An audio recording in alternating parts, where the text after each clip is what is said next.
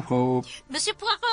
Is that you, Monsieur Poirot? Myself in person, madame. This is Ariadne Oliver. Can you hear me? It's a terrible line. I hear you perfectly, madame. You are well, I hope? I haven't got time for the social niceties. I need you. You need me? Yes, I need you here at once. But what is all this about, madame? This telephone is in rather an awkward place, people passing through all the time. I'll tell you when you get here. Take the 12 o'clock from Paddington. You can do that nicely. But it is 11:15. Lots of time. I'll arrange for someone to pick you up from Nassecombe Station. You have to change at Exeter, and bring you up here to the house. Everyone will be thrilled to hear you're coming. After a journey of 182 miles on a train that was in urgent need of retirement, and a drive through narrow, twisting Devon lanes, I came to Nasse House, a big, white Georgian building looking out across a broad river to a distant view of Dartmoor. And there, sitting on the terrace, was Ariadne Oliver, eating an apple. Why is it that with sparkling water, I'm always playing guessing games with what flavor I'm drinking? Is it citrus? Is it aluminum can flavored? Not sure. Sparkling Ice, though, they really mean flavor. Like in-your-face flavor. Orange mango, black raspberry. Don't even get me started on the strawberry lemonade. Kiwi Strawberry slid right into my taste buds DMs last night and let them know who's boss. No subtleties there, and no sugar either. But it does have vitamins and antioxidants. Find Sparkling Ice at a major grocery store or club retailer near you. Sparkling Ice. Anything but subtle. I knew you'd come. Cher madame. Ah. I have been asking myself why ever since your telephone call. Well, I know why. Curiosity. Your famous woman's intuition has perhaps for once not led you too far astray. So, tell me, what are you doing here at this delightful house? I'm organizing a murder. A murder? Oh, not a real one. A murder hunt. You know, rather like a treasure hunt. They offered me such a very substantial fee, I couldn't resist it. I do not think I have ever encountered such a thing. How does it work? Well, there has to be a victim, of course, and clues and suspects. £half a crown to enter, and you get shown the first clue. After that, you have to find the victim and the weapon and say who done it. And there are prizes, of course. It's meant to be the star attraction of the Nasse House fete. And it is to assist you in arranging all this that you have sent for me? Oh, no, I've done all that. Everything's set for tomorrow. All you have to do is to give away the prizes. But that isn't why I asked you to come down. I had quite another reason. Oh, what reason, madame? I dare say I'm simply imagining it. But I think there's something wrong. In what way? That's what I want you to find out. Ever since I set foot in this place, I felt that I've been jockeyed along, manoeuvred, so to speak. Call me a fool if you like, but I can only say if there were to be a real murder tomorrow instead of a fake one, I shouldn't be at all surprised. I know you think I go on about a woman's intuition, but one calls things by different names. I can easily understand that something or someone has awakened in you a feeling of unease, but can you explain to me what you mean by being jockeyed along? Well, it's rather difficult. You see, this is my murder, so to speak. I planned it all out, like the way I work out the plots of my books. And if you know anything about writers, you realise they can't stand suggestions. Oh, people say, splendid, but wouldn't it be better if so-and-so did so-and-so? Or wouldn't it be better if the murderer were A instead of B? And that is what has been happening? Of course I may be imagining it all. But I don't think I am. But who has been making these suggestions to you? To be perfectly honest, I can't really remember. Different people. If it was just one person, I'd be more sure of my ground. Although perhaps it really is one person working through others, and they're not aware of it. And have you any idea who this person might be? No, I haven't really. It might be anybody. Ah, so the great man has arrived at last. Oh, yes, he has. Sir George, this is Monsieur Poirot, Sir George Stubbs. How do you do? Monsieur. We're so glad Mrs. Oliver persuaded you to come. Quite a brainwave on her part. Well, I hope I shall live up to your expectations, Sir George. Oh, you'll be an enormous attraction. But I mustn't stay here talking. I've got to have a word with Miss Brewis. Trouble about the jam and marmalade stall. See you at tea. Mm-hmm. I think perhaps we should go off on a little walk around the grounds. Mm-hmm. The moment Sir George spreads the news that you've arrived, we shan't have a moment to ourselves. This way. Ah. And who are the other people who are involved in the fete? Well, there's Lady Stubbs, of course, Hattie. She's about 20 years younger than Sir George. Grew up in the West Indies or somewhere like that. Beautiful, but, well, sometimes she seems to be positively half-witted. Married him for his money, of course, and doesn't think about anything but clothes. Then there's a chap called Michael Wayman. He's a young architect who's building a tennis court for Sir George and repairing the Folly. The Folly? A kind of temple thing with columns. You can just see it over there, through the trees. Uh-huh. It was where the murder was to be committed in my original plan, but apparently it isn't safe. And it was only built a couple of years ago. Put up in too much of a hurry and in the wrong place, Michael Wayman says. And then there's Miss Brewis. The woman Sir George wanted to consult about the marmalade stall? He consults her about everything. She's a kind of general factotum, very grim and efficient. And then there's a young couple who've taken a little house down by the river, Alec Legg and his wife Sally. He's rather detached and moody and keeps himself to himself. Sally's full of life, very attractive. I think Sir George rather fancies her. And old Mrs. Folliat, of course. Her people used to own Nasse House, but they died out or killed in the war or something, and she had to sell the place to Sir George. He's stinking rich, but frightfully stupid outside business. Oh, we turn off here and go down to the river. Oh. I want to show you the boathouse. That's going to be the scene of the crime.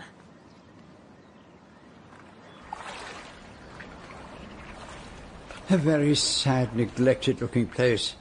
No one uses it now, I take it. Well, I don't exactly see Sir George messing about in boats. Still less Lady Stubbs. But it's no common or garden boathouse. It was put up in the 16th century. Sir Walter Raleigh used to sneak off here to smoke his pipe. And who is the intended victim in your murder game? Well, she's a girl hiker who is really the Yugoslavian first wife of a young atom scientist. Huh. No, don't look at me like that. It was really quite simple to start with. And the atom scientist is the murderer? Actually, she's killed by the country squire. Oh. And who is going to play the part of the dead body? I am. Marlene, where on earth did you spring from? I just got back from Guides. I wanted to see where the deadly deed was going to be done. Marlene has kindly taken over the role of the murder victim. Oh. Sally Legg was originally going to do it, but Sir George wanted her to dress up as a gypsy and tell fortunes. So Marlene agreed to take her place. But I'm not going to have any blood on me. Just strangled with a cord, that's all. Are you the famous detective? I am, mademoiselle. Seen lots of murders, have you? Mm-hmm, one or two. Any sex maniacs? I like reading about sex maniacs. You would probably not enjoy meeting one. Oh, I dunno. My granddad saw a body in the woods once. He was scared and ran away, and when he came back it was gone. It was a woman's body without any clothes on. Do you think it was a sex maniac done it? We'd better be getting back to the house. Are you sure you'll be all right tomorrow, Marlene? It'll be rather boring for you, stuck in here by yourself all afternoon, until someone finds you. I shan't be bored. I'm looking forward to being a horrible corpse. Oh, do you think I could have a few comics? And some fashion magazines? As we approached the gardens of Nasse House, we came upon an elderly lady dressed in shabby tweeds, attacking a clump of shrubs with her secateur. Oh, all this dead wood should have been cut away last autumn. Mrs. Folliat? Oh, Mrs. Oliver, I didn't hear you coming. This is Monsieur Poirot, Amy Folliat. Madame. How do you do?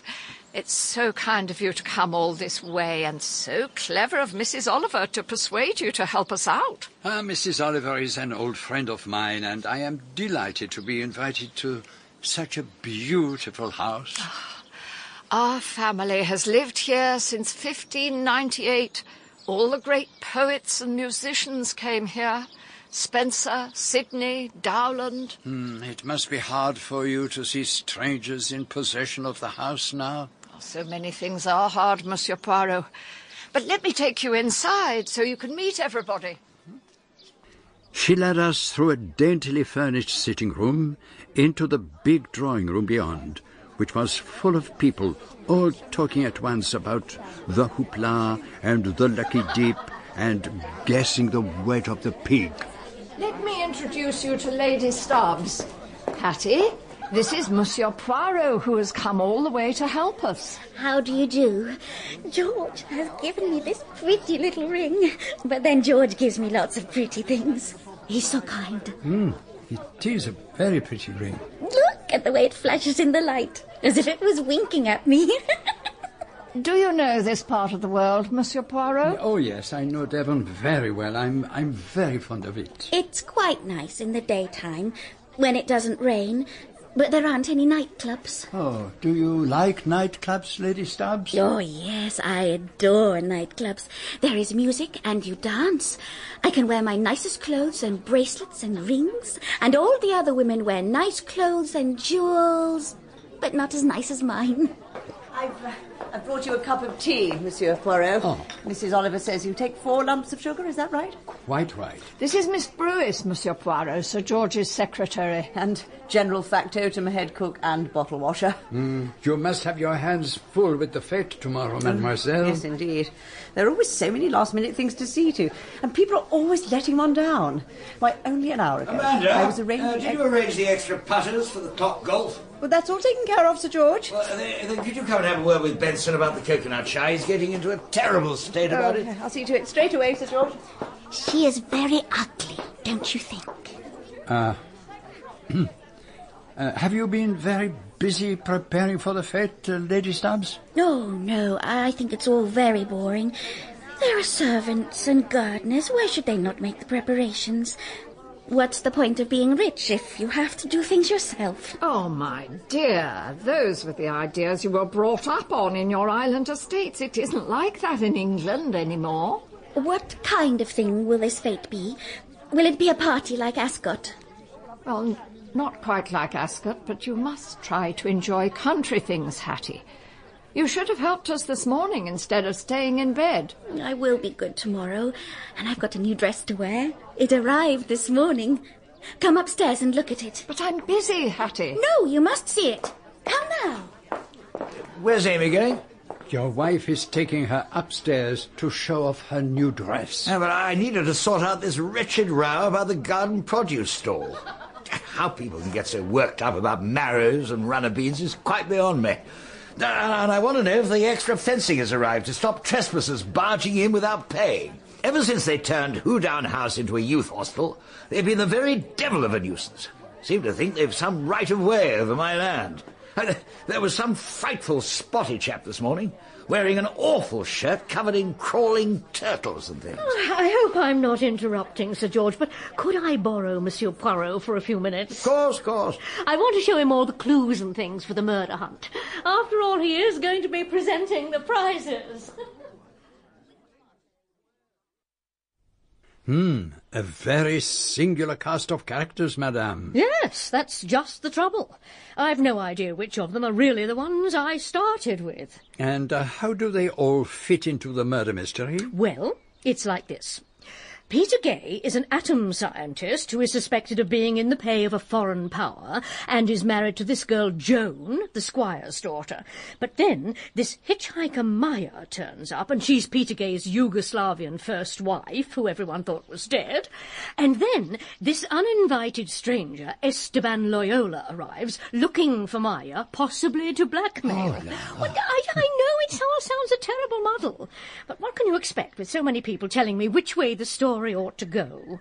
And the murder victim is the girl Maya? Yes, I thought I told you that. And she is to be played by the girl guide? Marlene. Well, only Maya's corpse. Anyway, anyone who wants to play the game is given a list of all the suspects and possible murder weapons. A pistol, a length of lead piping, a clothesline and so forth, and a notebook, and the first clue. Oh, that's where you've got to, Monsieur Poirot. I'd better take you up and show you your room. I may not have the opportunity later.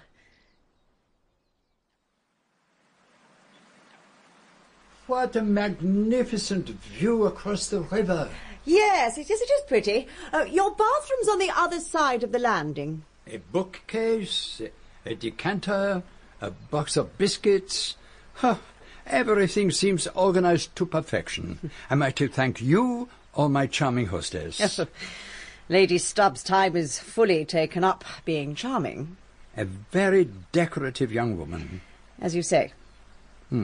But in other respects, she's not perhaps... Lady Stubbs knows perfectly well what she is doing.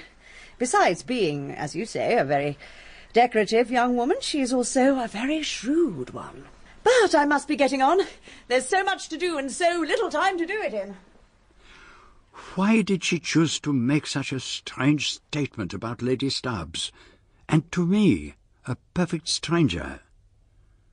Was there something about that rather simple-minded young woman I had failed to understand? Beneath my window in the garden, Mrs. Folliat was pottering about with her basket and secateurs. Could she perhaps enlighten me about Lady Stubbs? Hattie is such a dear, good girl. I knew her very well, you see. For a short time, she was under my care. I did not realize that. Well, how could you? Her people had vast sugar estates in the West Indies. But there was an earthquake, and the house was burned down. Her parents and her brothers and sisters all lost their lives. There were no near relatives, and it was decided that she should come to Europe and be introduced into English society. And you were asked to take care of her? The governor had been a great friend of ours.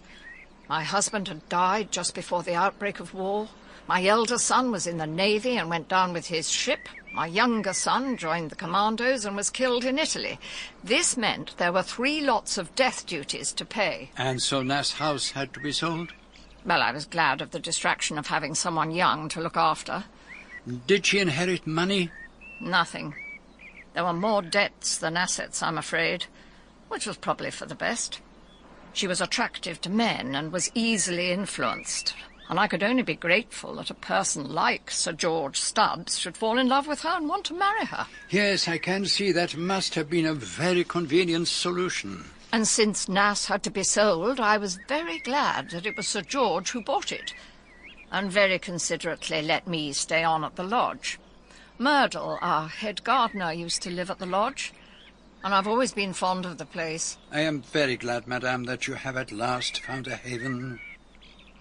Do you know those lines of Spenser? Sleep after toil, port after stormy seas, ease after war, death after life, doth greatly please. It's a very wicked world, Monsieur Poirot. And there are some very wicked people in this world. There was still an hour and a half before dinner, and so I walked out through the front gates and down to the little quay. Are you wanting the ferry, sir? I can take you over if you wish. No, thank you. No, I am staying at Nasse House, and I thought I would take a little walk. Up at Nasse, are you? I worked there as a boy. Myrtle's the name. I used to look after the boats. Old Squire Folliat would go out sailing in all weathers. And he was over fond of the bottle. I had a pretty hard time with him, his wife did. She lives at the lodge now. Yes, I have just left her. Herbia Folliat too. First cousin from over Tiverton way. She's not had an easy life. Trouble with her husband and with her sons. Particularly the youngest, Mr. James. He caused her a lot of worry, he did. Debts and women it was. So, now there are no more Folliats at Nasse, and you have Sir George Stubbs and his wife. I'll never forget the night they first arrived here. Straight after their wedding it was, and the worst gale anyone could remember. Brought the big oak down, it did, and a lot of other trees with it. But what did they do? Build a heathen temple in its place. But the folly, do you mean? Folly 'tis called, and folly it is. I reckon that wife of his must have talked Sir George into it. Ah, well, the ladies must have their fancies. But it is sad the day of the Folliats is over. Don't you believe it, sir? Always be Folliats at Nasse. But the house belongs to Sir George now. That's as may be, but there's still a Folliat there. Rare and cunning the Folliats are. Ah, you mean that Mrs. Folliat is living at the lodge? Just as I say, sir. There'll always be Folliats at Nasse. Dinner that night was rather a perfunctory affair, and no one could talk about anything but the fete.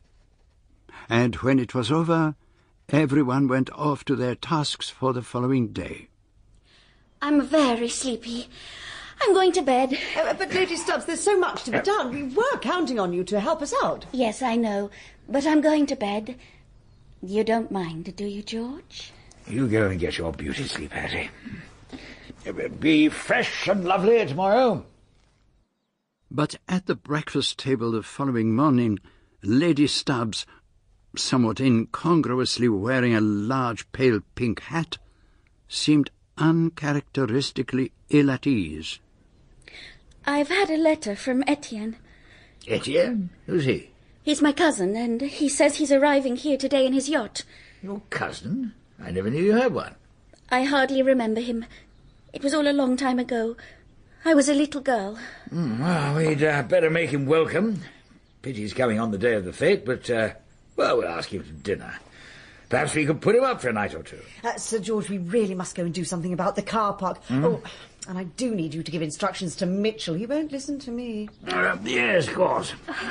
I'd better be on my way, too. I'm sure I've forgotten one of the clues, but I've no idea which one. Will you be all right, Hattie? I have a headache. I shall go up to my room. Oh, my dear girl, there's nothing wrong, is there? Oh, no. Don't you worry about me. I'll look in on you later. So long, Monsieur Poirot. Au revoir. I am most distressed, madame, that you should be suffering, particularly when your cousin is coming. I don't want to see Etienne. I don't like him. I'm afraid of him. He does bad things. I took myself to a quiet corner of the library. But Miss Brewis soon rooted me out and carried me off to help her with the clock golf numbers. No, about a couple of yards further to your left. As soon as my task had been completed to her satisfaction, I slipped away and, coming round a corner of the house, witnessed a very curious scene. You're trespassing! Sir George was leaning out of his wife's bedroom window and shouting at a girl hiker who was wearing a green scarf. Please, what is it you say? You can't come through here! Private! Please? Is this the way to Nassecombe Quay? Sir George turned his head back into the room to say something to his wife and then bellowed at the top of his voice, "This is private property! Go back to the hostel and use the road!" To the hostel? Yes! Back to the hostel! At 2:30, a very minor film star arrived to open the fete. And by 3:00, everything was in full swing and people were queuing up at the gate. Even the young people from the hostel were there, welcome so long as they paid the half-crown entrance fee. I particularly noticed the young man in the turtle shirt, whose appearance had so outraged Sir George. Lady Stubbs arrived, wearing a bright cyclamen dress with an enormous black coolie straw hat. She evidently thinks it's the royal enclosure at Ascot. Mrs. Folliat, quite transformed in appearance, wearing a hydrangea blue frock and a smart grey hat, appeared to be presiding over the proceedings as if she, and not Lady Stubbs, were the real hostess. Pamela, how nice of you and Edward to come. Such a long way from Tiverton. There was a display of children's dancing, cakes were ruffled, goldfish were won. I visited the fortune-telling tent, where Mrs. Legg, swathed in black with a veil across her face and a tinkling charm bracelet dangling from her wrist, told me I would cross the water to meet a mysterious dark beauty. I decided it was time to set off in search of Ariadne Oliver. I saw her last, she was in the little camellia garden by the tennis court. No one seems to have got beyond clue 3, when lovely woman stoops to folly. Perhaps no one knows what a folly is. You didn't, so why should they? And they do say the most frightful things. Who, madame? The people taking part in the murder game. I heard one of them say he'd like to try and get my autograph. I felt quite pleased for a moment, but then he said he'd heard that I drink like a fish. Most unfair. But what am I going to do? Suppose no one finds my body? Oh, courage, madame. The afternoon is still young. That's true. Well, I think we ought to see how Marlene is getting on. I wouldn't put it past her to sneak off and go and have tea. You know what people are like about their tea. So many paths, and one is never sure where they lead. We're nearly there. Well, but what if one of the murder hunters stumbles on the boathouse by accident? Oh, I thought of that. They wouldn't be able to get in. That's why the last clue is a Yale key. You can't unlock the door of the boathouse without it. Marlene, we've come to cheer you up. Oh. I must say you're doing it very well, but you can relax for a few minutes. No one's anywhere near finding the last clue yet. Come on, Marlene, you can stop playing dead now. Just one moment, madame.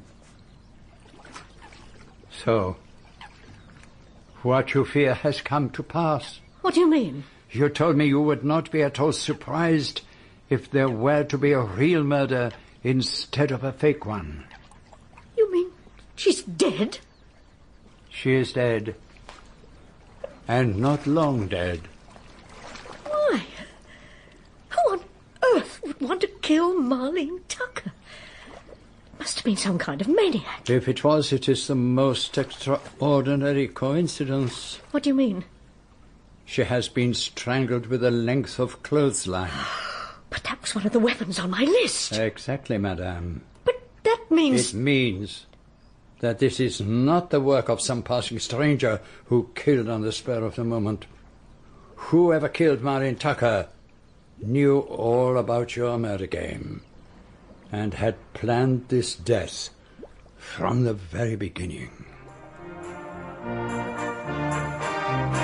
In part 1 of Agatha Christie's Dead Man's Folly, Hercule Poirot was played by John Moffat, Ariadne Oliver, Julia Mackenzie. Sir George Stubbs, Michael Cochran.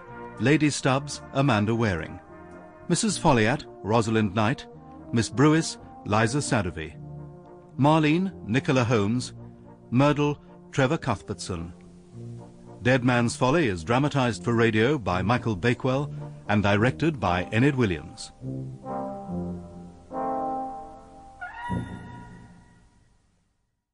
Ariadne Oliver, celebrated writer of detective stories, had asked me to come down to Nasse House in Devon, where she was organising a murder hunt for the local summer fete. She had a premonition that something was going to go wrong, and something did. The young girl guide playing the part of the murder victim had herself been strangled, in circumstances exactly like those in the game.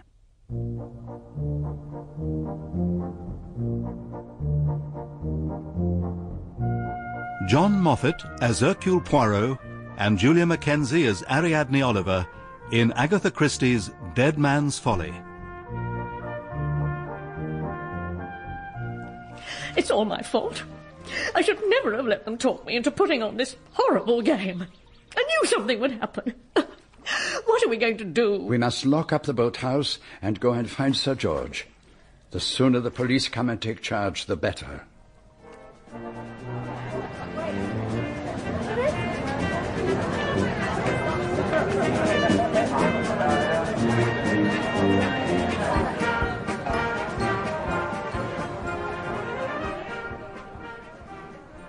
What am I going to do about this fate caper, Inspector?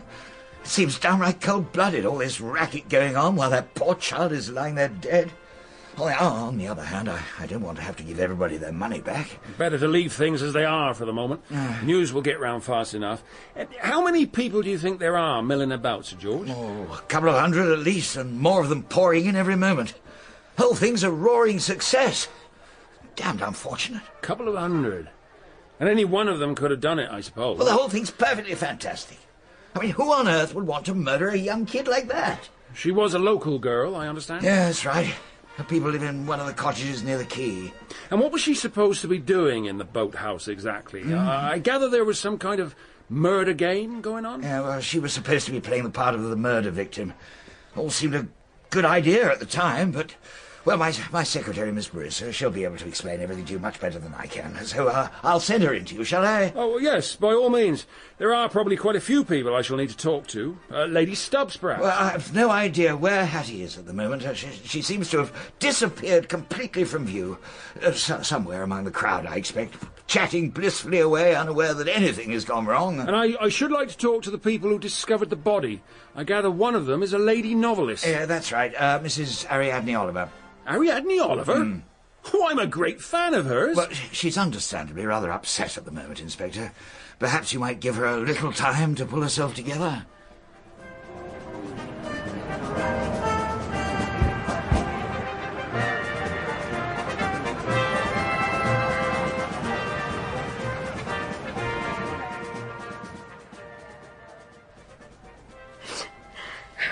A little more cognac, madame? Yes, please.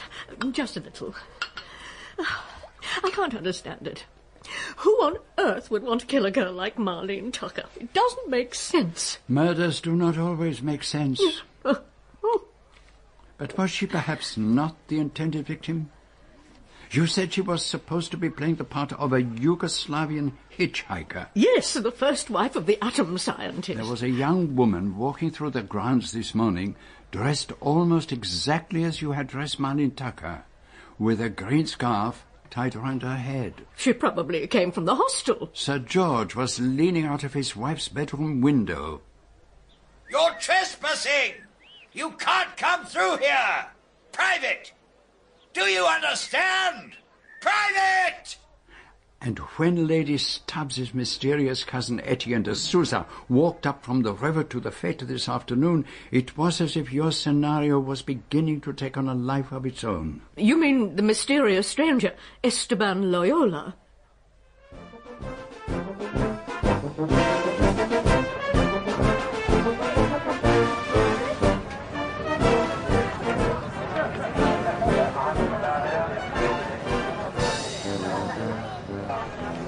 Well, excuse me. Is this the house of Sir George Stubbs? Yes, this is Nasse House. I am Etienne de Souza. Hercule Poirot, at your service. But what is happening here? It is like a fairground. It is what is called a garden fete, something of an institution in England at this time of year. Etienne de Souza, I presume. I'm George Stubbs. Delighted to have you. It is a great pleasure to meet you, Sir George. Had you got your letter this morning? She's around here somewhere. You'll dine with us this evening, I hope? You are very kind. And can we put you up? That also is most kind, but I will stay on my yacht. It is moored down the river at Helmmouth. Oh, staying long in this part of the world? 2 or 3 days, perhaps longer. Tell me, madame, was the mysterious stranger your idea? I don't think it was, but I can't for the life of me remember who suggested it. It's all such a muddle. What happened when this de Souza person met Lady Stubbs? He did not meet her. Sir George could not find her anywhere. She must be hiding.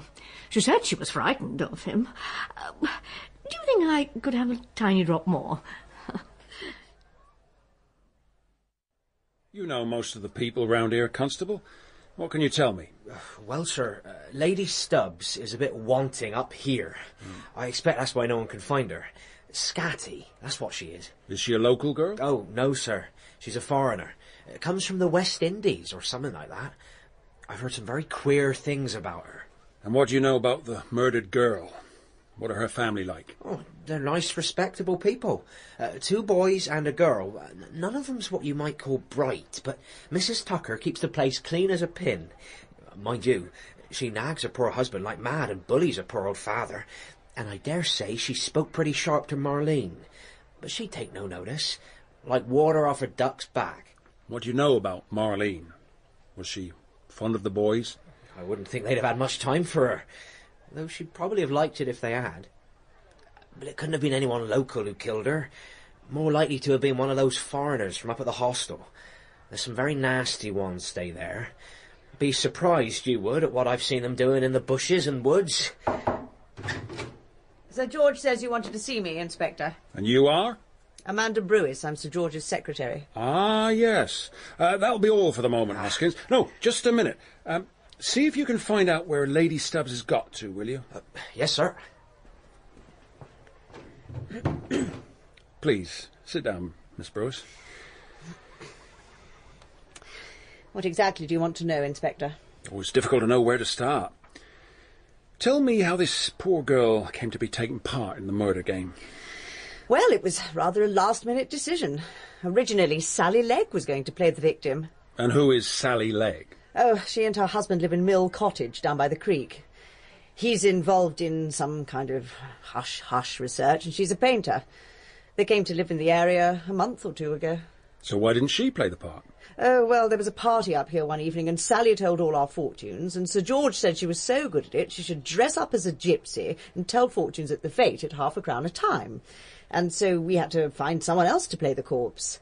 And the local girl guides were helping us with the fete, and somebody suggested that one of them would do just as well. And who was that somebody, Miss Brewis? I really don't quite remember, but anyway, it was suggested. Is there any reason why this particular girl, Marlene Tucker, should have been chosen? Not that I know of. Her people are tenants on the estate and have been associated with Nasse House for many years. That's probably why she was chosen. And was she happy to do it? Oh, yes, I think she was quite flattered. She wasn't very intelligent. So what exactly was it she had to do? She had to stay in the boathouse, and whenever she heard anyone coming, she had to lie down on the floor, put the cord around her neck, and pretend to be dead. Wasn't that rather a boring way for her to spend the afternoon? When all her friends would have been having fun at the fete.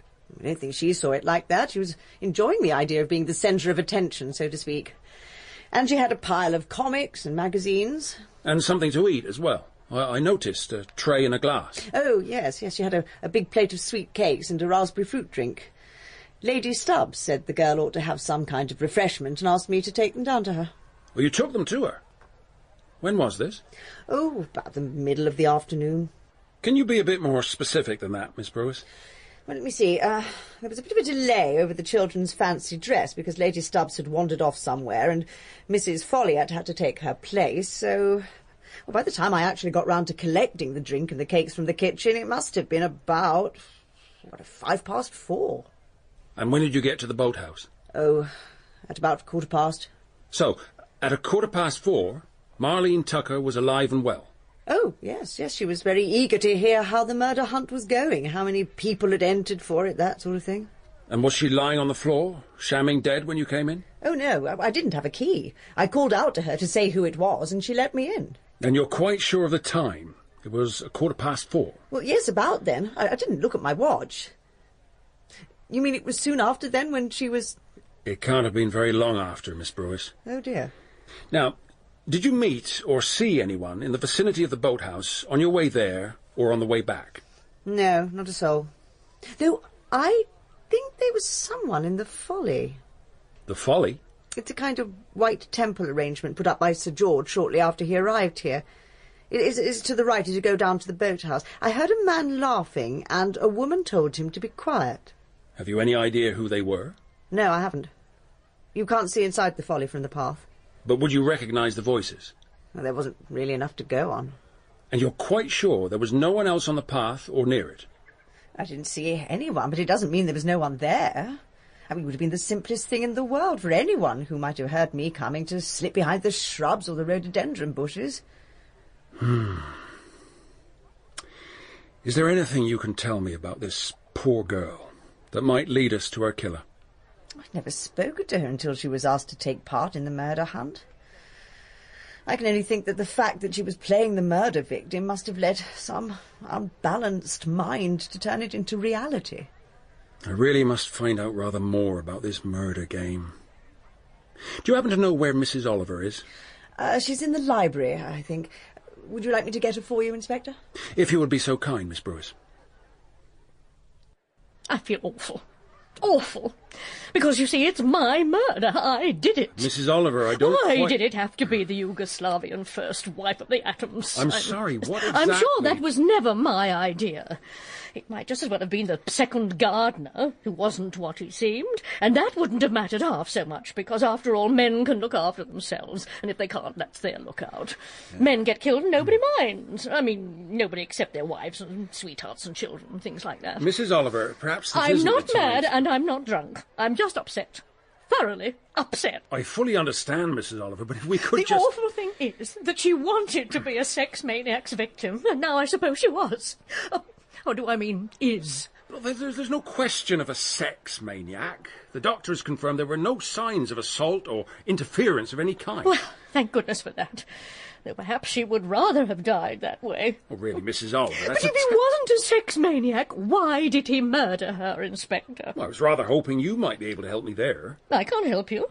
I can't imagine who could have done it. At least I can imagine. I can imagine anything. That's the trouble with me. How do you mean?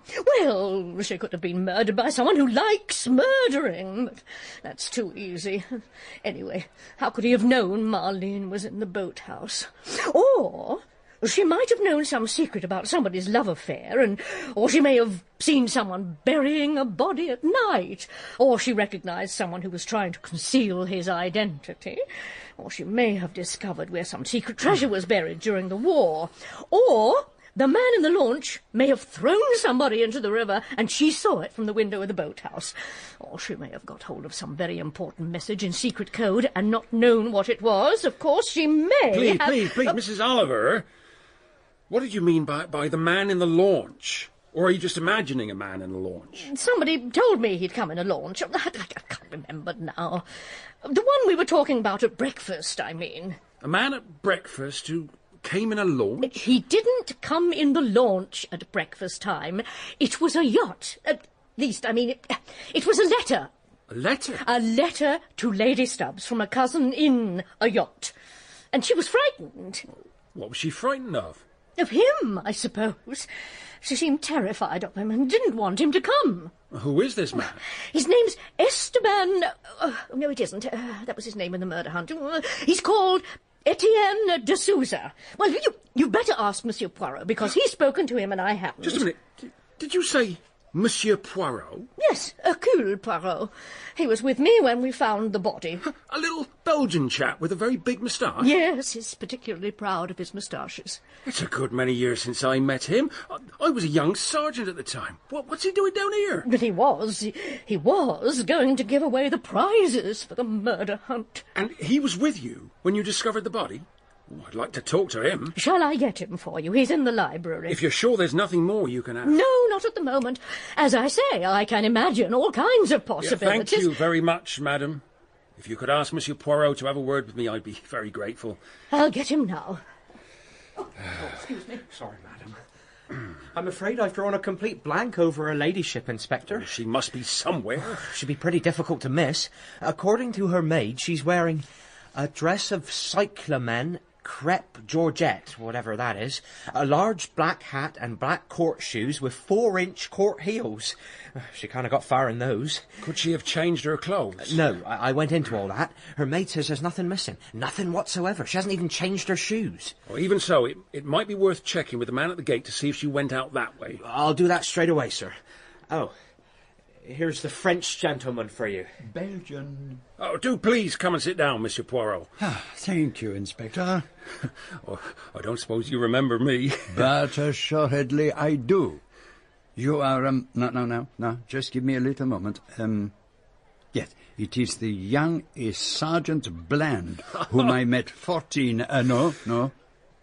years ago. Oh, quite right. Oh, what a memory. Not at all. You remember me? Why should I not remember you? Murders do seem to follow you about, Monsieur Poirot. I gather from Mrs. Oliver that you came down here to give the prizes for the murder hunt. She told you nothing else? Nothing else? She never stopped telling me things. Every possible and a good many other impossible explanations for the girl's murder. What an imagination! She earns her living by her imagination, mon ami. She mentioned a man called De Souza. Did she invent that? Oh, no. There is nothing imaginary about De Souza. Something about a letter and a man coming up the river in a launch. I could make no head nor tail of it.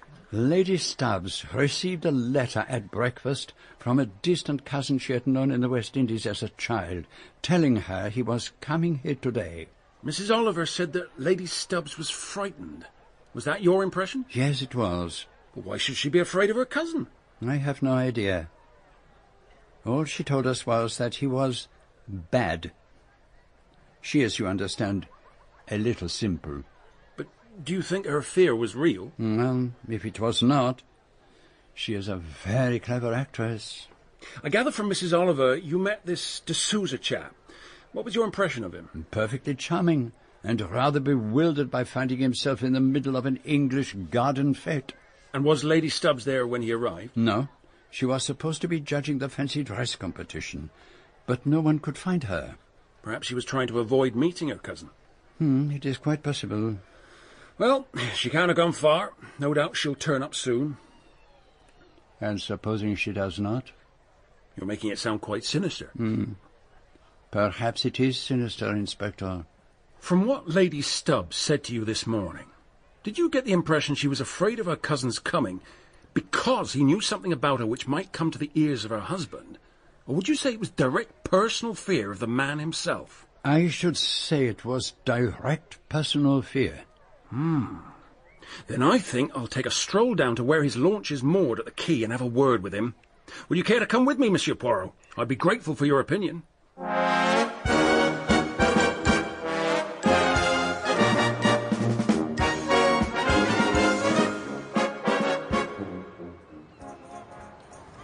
Welcome aboard, gentlemen. I'm afraid we shall be a little cramped here. You would not prefer to go down to my yacht in Helmmouth? Well, this will do perfectly well, sir. Life is full of surprises. I come all the way to Devon to spend an afternoon with a little cousin I have not seen for years, and what happens? I find myself in the middle of a kind of carnival with coconuts whizzing past my head and little girls dancing about in fancy dress. And then, without warning, I am embroiled in a murder mystery. And not that it concerns me in the least. I am at a loss to understand why you should wish to interview me. You arrived here a stranger, Mr. Dussou. And strangers are necessarily viewed with suspicion. Is that what you mean? Oh, no, that's not what I meant at all. You came up the river from Helmmouth this afternoon, I understand. That is so, yes. Did you happen to notice, on your right, an old boathouse jutting out into the river with a little mooring quay by the side of it? Yes, I remember passing it. If I had known the boathouse belonged to Nasse, I would have moored the launch there and not carried on to the quay. Did you see anyone there as you passed? No. Should I have seen someone? It's a possibility. You see, Mr. D'Souza, the murdered girl was killed in that boathouse this afternoon. And you think I might possibly have been a witness to the murder? I just wondered whether you might have seen the girl. She might have looked out of the window or come outside. If you had, it might have helped us to narrow down the time of her death. I see what you mean, but why ask me particularly? I noticed plenty of boats going up and down the river from Helmmouth, pleasure steamers, that kind of thing. Why not ask them? Well, we shall ask them in due course, Mr. D'Souza. Never fear. Do I take it, then, that you did not notice anyone at the boathouse? No. There was nothing to show there was anyone there. And if the girl had been looking through the window, I would probably not have noticed her, since I did not pass very near. I am sorry that I cannot help you. Oh, well, we can't hope for too much. Are you alone down here on this cruise, or do you have friends with you? Until recently, there were a number of friends with me, but for the past few days, I have been on my own, apart from the crew, of course. And may I ask, what is the name of this yacht of yours, Mr. D'Souza? The Esperanza. Oh, thank you. Now, I understand Lady Stubbs is your cousin. A distant one. In the islands, you must understand, there is a great deal of intermarrying. We are all cousins, so to speak. Hattie is a second or third cousin. I have not seen her since she was a young girl of 14 or 15. And you decided you would pay her a surprise visit today? It was hardly a surprise visit. I had written telling Hattie I was coming. Yes. Yeah, I understand she received a letter this morning, and she was surprised to hear you were in the country. Well, that would have been my second letter. I wrote to her more than a month ago when I was in France, telling her I would arrive at Torquay or Helmmouth round about today. May I ask a question, Inspector? Oh, of course. Please, go ahead, Mr. Poirot. Did Lady Stubbs reply to your first letter? No, I don't think she did. But I was travelling and had no fixed address. And besides, I do not think my cousin Hattie is very good at writing letters. She is not very intelligent, you know, although I understand she has grown into a very beautiful woman. So you have not yet seen her? She seems to be unaccountably missing. No doubt this espèce de gala bores her. Have you any reason to believe your cousin might be trying to avoid you? What a fantastic question. Why should Hattie wish to avoid me? The idea is absurd. There is no possibility that she might have cause to be afraid of you? Afraid of me? Forgive me, Monsieur Poirot, but the idea is quite fantastic. Your relations with your cousin have always been quite amicable? I have had no relations with her for years. I have not set eyes on her since she was a child of 14. So what made you decide to come and see her, Mr. de Souza? I read a paragraph about her in one of your society papers. It mentioned her maiden name and that she had married this rich Englishman, and I thought, I must see what little cousin Hattie has turned into. No more than that. And now, since it appears she does not wish to see me today, I would like to go back to my yacht. I am sure you cannot wish to ask any more questions, Inspector. You're not thinking of leaving Helmmouth for a day or two, I hope, Mr. de Souza? How charmingly you put it, Inspector. Is that an order? Oh, just a request, sir. I appreciate your politeness. I propose to stay at Helmmouth for 2 more days. Sir George has kindly offered to put me up at Nasse House, but I prefer to remain on the Esperanza. If you should want to ask me any further questions, that is where you will find me. I can only wish you every possible success in tracking down your murderer. Gentlemen?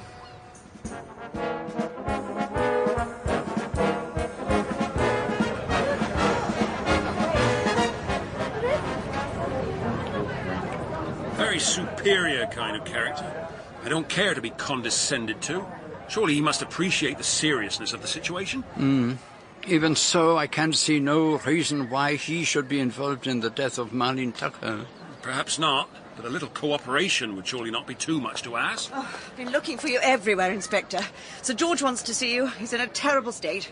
He said he just realised that Lady Stubbs can't be found anywhere. I told him she'd probably gone off somewhere with some friends, but he's got it into his head that something's happened to her. It's ridiculous. Well, not that ridiculous, surely.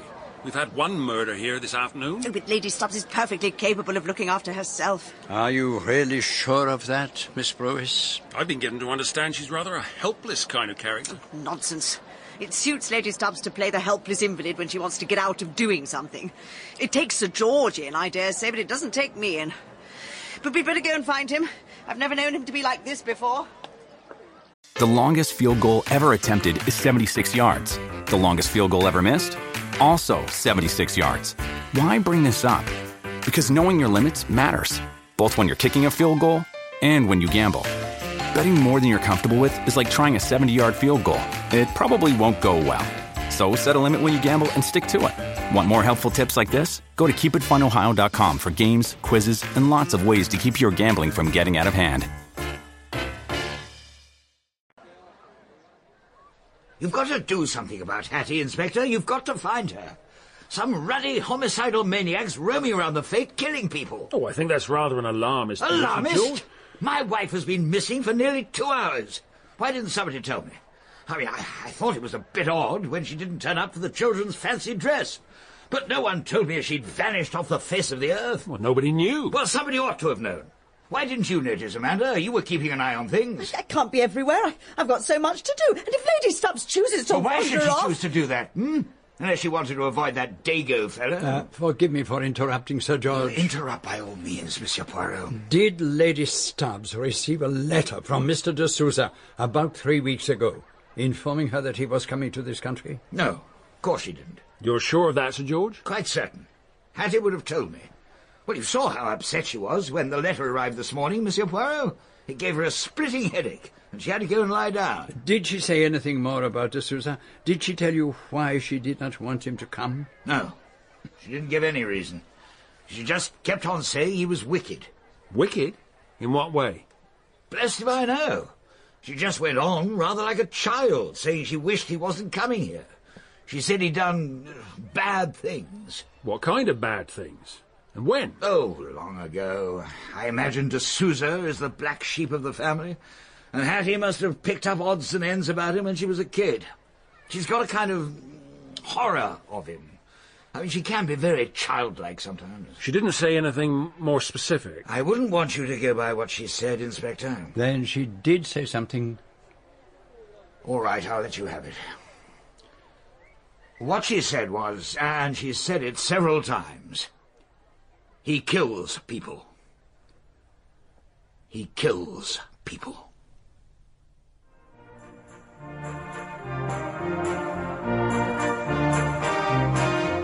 In part two of Agatha Christie's Dead Man's Folly, Hercule Poirot was played by John Moffat, Ariadne Oliver, Julia Mackenzie, Inspector Bland, Simon Treves, Sir George Stubbs, Michael Cochran, Etienne de Souza, Sam Dale, Miss Brewis, Liza Sadovy, P.C. Hoskins, Joseph Kloska. Dead Man's Folly is dramatised for radio by Michael Bakewell and directed by Enid Williams.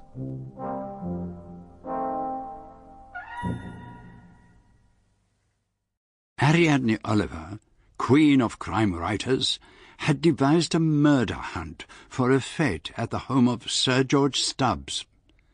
But the game turned to grim reality when we found that the young girl playing the role of the murder victim had been strangled.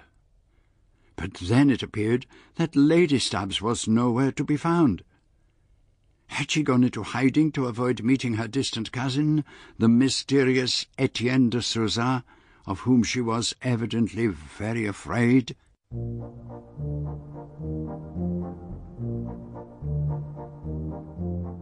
John Moffat as Hercule Poirot in Agatha Christie's Dead Man's Folly.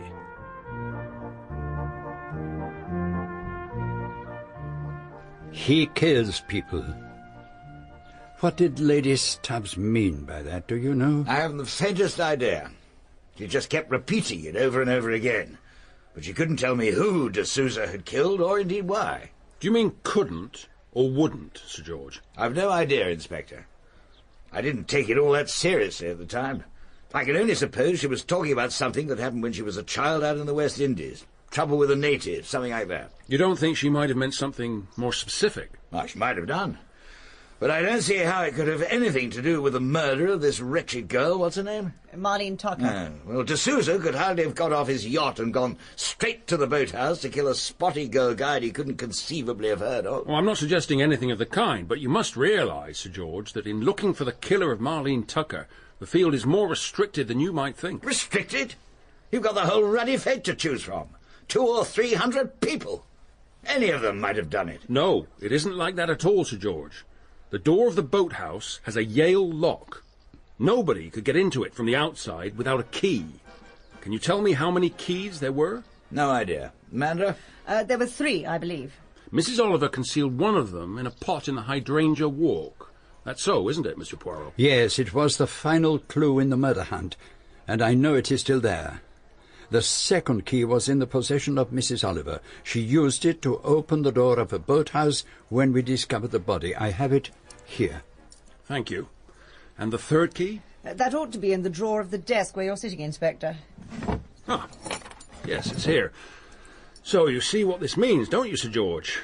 Marlene Tucker must have been murdered by someone she had herself admitted. Well, that could be practically anyone. No, that is not strictly true. Huh? She had been instructed to lie down and play the part of the corpse should she hear anyone approaching.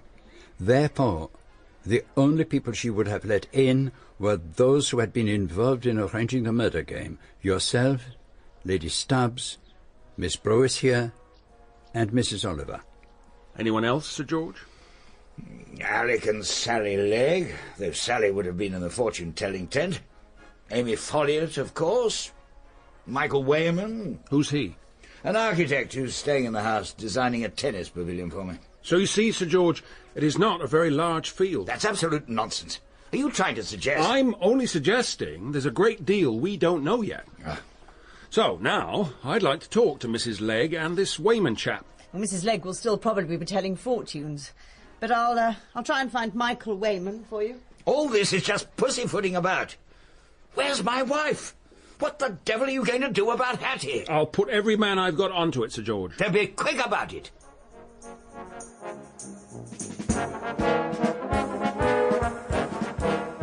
The fete continued remorselessly, mockingly outside. Eventually, Michael Wayman, a tall, untidy young man in dilapidated flannel trousers, was shown in. I gather some poor kid's been strangled with a clothesline. That's what comes of playing murder games. Please, sit down, Mr. Wayman. So, we're all suspects, are we? Or was it one of the local boys? We don't see how it could have been one of the local boys, as you put it. Well, it's no good looking at me, Inspector. I don't wander around the countryside strangling underdeveloped, spotty kids. Just for the record, Mr. Wayman, where were you between 4:15 this afternoon and 5:00? You mean that's when the poor kid was murdered? How can you tape it down so precisely as that? Because a witness saw the girl alive at 4:15. What witness? Or shouldn't I ask? Well, I don't mind telling you. Lady Stubbs asked Miss Brewis to take down a tray of cream cakes to the girl at 4:15. Hattie asked her? I don't believe a word of it. Why don't you believe a word of it, Mr. Wayman? It's just not the kind of thing she'd ever think of. Lady Stubbs' mind revolves entirely round herself. Do you know Lady Stubbs well, then, Mr. Wayman? I'd never met her till a couple of weeks ago when I came down to discuss the tennis pavilion. She was full of ideas about it. She wants a kind of Chinese pagoda with dragons, just because she wants to show herself in those enormous coolie hats. So what is your opinion of her? I should say she knows which side her bread is buttered better than most. A very ornamental young lady and knows how to make the most of it. But not particularly bright up top, perhaps. Well, I wouldn't exactly describe her as an intellectual. But if you're implying she's not quite all there, you're wrong. For some reason, she likes playing the dim nitwit. But make no mistake about it, she's very much all there. Nobody more so. Did you happen to see Lady Stubbs during the course of this afternoon? It would have been pretty difficult not to see her, done up like a Christian Dior mannequin. When was this? About 3:30, I should think. Not after that? No. Why do you ask? Because no one seems to have seen her after 4:00. Lady Stubbs has vanished. Vanished? How very odd. What's she up to, I wonder? But we've rather strayed from my original question. You haven't told me where you were between 4:15 and 5:00. Oh, nowhere in particular. I wandered about, watching the yokels enjoying themselves. Tried my hand at the coconut shy. In my opinion, those coconuts are glued on. Tell me, Mr. Wayman, did your wanderings take you in the direction of the Folly? The Folly? Yes. As a matter of fact, I did go there. Sir George says the place needs shoring up. It was put up in a hurry and it's subsiding, apparently. I told him he ought to pull the whole thing down and re-erect it on top of the bank near the house, but he won't hear of it. Anyway, I thought I'd take another look. Finished with me now, Inspector? For the time being. Thank you, Mr. Wayman. The long summer evening was drawing towards its close, but no one seemed to want to go home. Mrs. Legg was still trapped in the fortune-telling tent. I went out into the garden and found Mrs. Folliat. She looked pale and exhausted, and suddenly very old. That poor, poor child. Just at the beginning of her life. I can't bear to think about it. You said to me only yesterday, madame, that it is a very wicked world. Did I say that? But I never expected anything like this would happen. What did you expect to happen, madame? I didn't expect anything. I simply meant that it was the last thing you would expect to happen in the middle of a fete. Lady Stubbs this morning also spoke of wickedness. I don't want to think about Lady Stubbs. I don't want to speak about her. What did she say about wickedness? She was speaking about her cousin Etienne de Souza.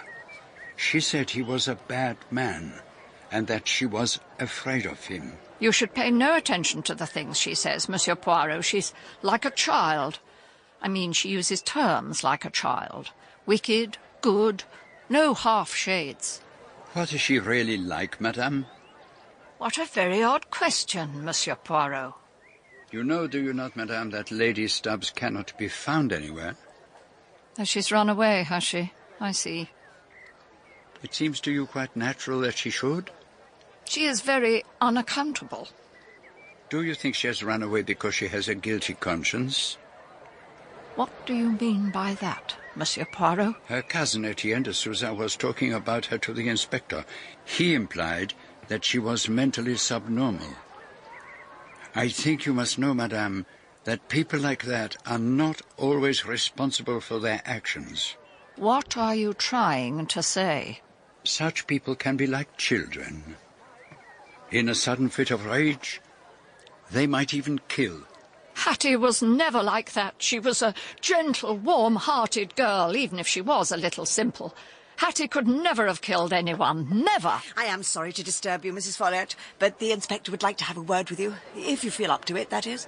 Of course I feel up to it, Amanda. I will come with you straight away. If you permit, I will accompany you, madame. I'm sorry to drag you in at a time like this, Mrs. Folliat, but I believe you know all the people who live round here pretty well, and I think you may be able to help us. I have lived here most of my life, Inspector. What do you want to know? You must understand, Mrs. Folliat, that we have to consider every possible angle to this case, particularly those involved in setting up the murder hunt. What can you tell me, for instance, about Sally and Alec Legg? Oh, they seem to be a very nice young couple. He's inclined to be what I should call moody. Sally Legg was a Carstairs before her marriage, and I know her people very well. She's an attractive lady, I understand. Oh, yes, certainly. Would you say that at any time Sir George has felt that attraction, madame? Oh, no, that's quite out of the question. Sir George is completely absorbed in his business, and he's very fond of his wife. He's not at all a philandering sort of man. And Lady Stubbs and this young architect fellow? Michael Wayman?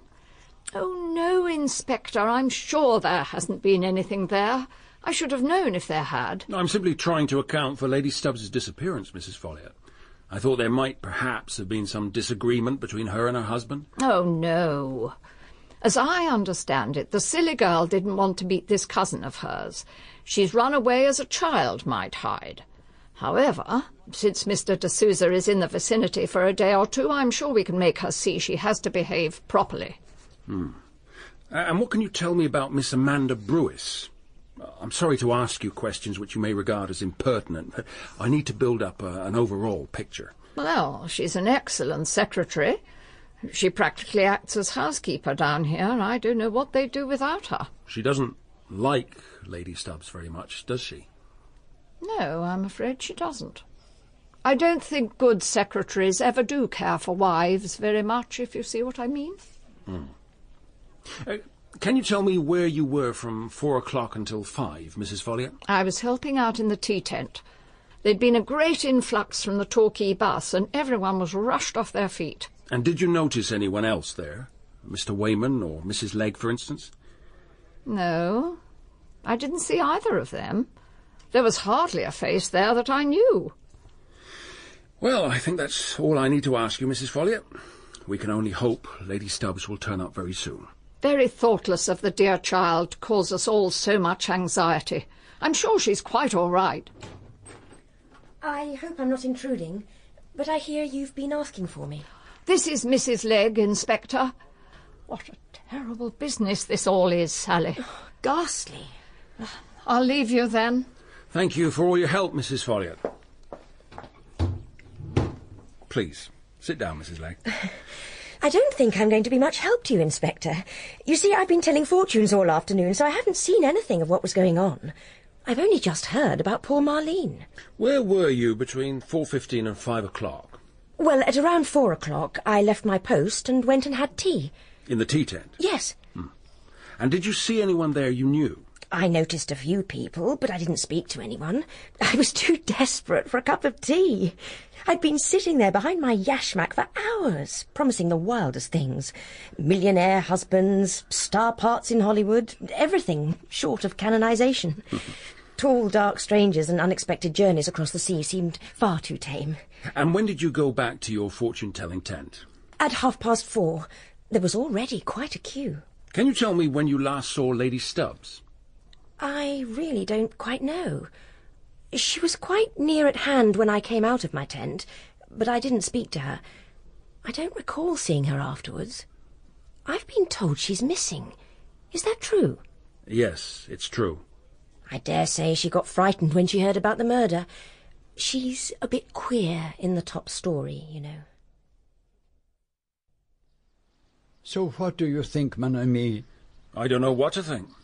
Miss Brewis says Lady Stubbs told her to take the cakes down to Marlene Tucker. Michael Wayman says Lady Stubbs would never have asked her to do such a thing.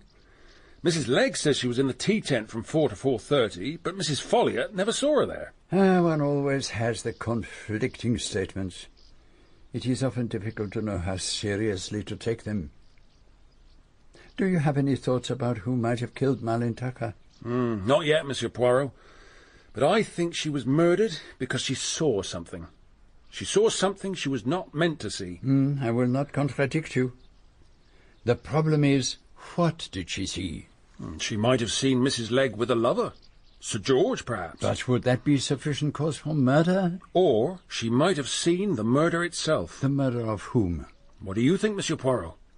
Is Lady Stubbs alive or dead? I am inclined to think that Lady Stubbs is dead, and I will tell you why. It is because Mrs. Folliat thinks she is.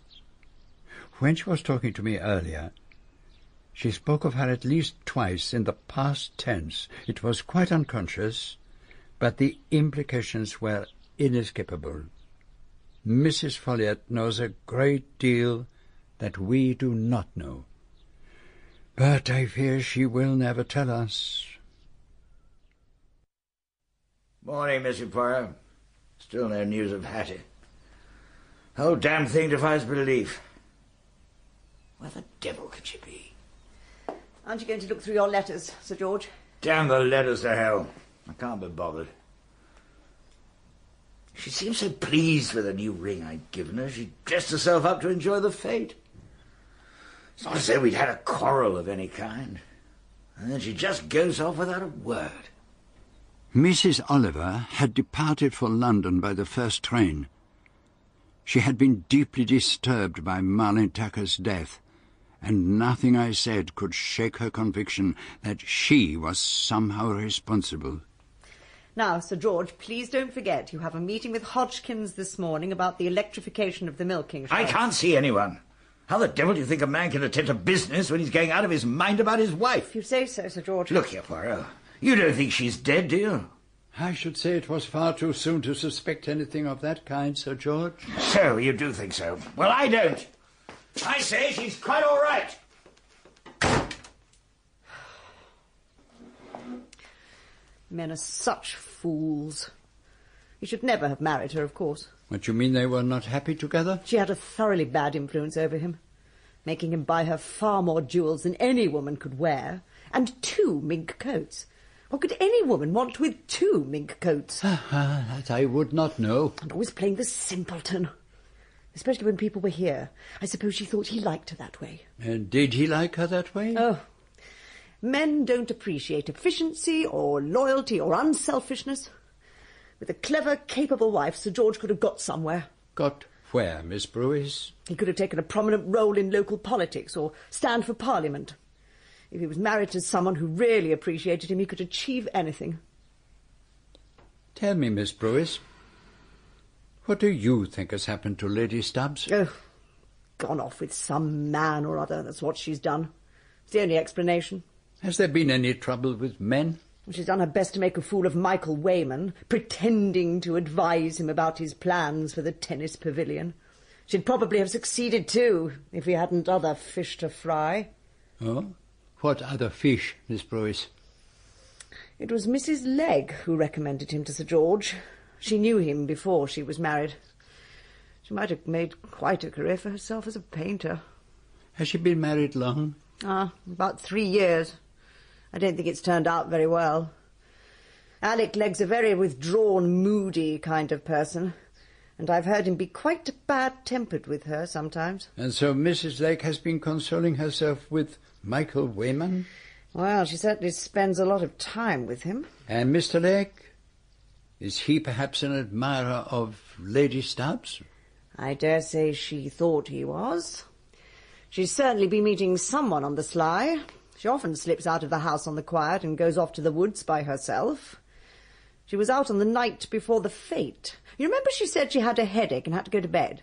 I caught sight of her, not an hour later, slipping out of the side door with a scarf round her head. How very curious. But I'd better go and attend to Sir George's letters. Somebody's got to answer them, and he's obviously not going to bother.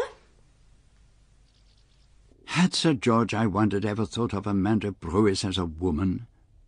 If his wife really had run away with a lover, it would suit Miss Brewis very well, for then she would be left alone to console the grieving husband. I felt the need for fresh air, and I took a walk up through the woods to the Folly. It had a curiously half-finished look about it. Even the stone bench on which I sat, to rest after my climb up the hill, was shoddily made and far too low. Something that glittered caught my eye, and I picked up a little gold aeroplane charm that had fallen into a small crack in the floor of the temple. I had seen it before, on the wrist of Mrs. Legg, when she was telling fortunes. And then a figure appeared in the archway which led into the Folly. Oh, I beg your pardon. I did not expect.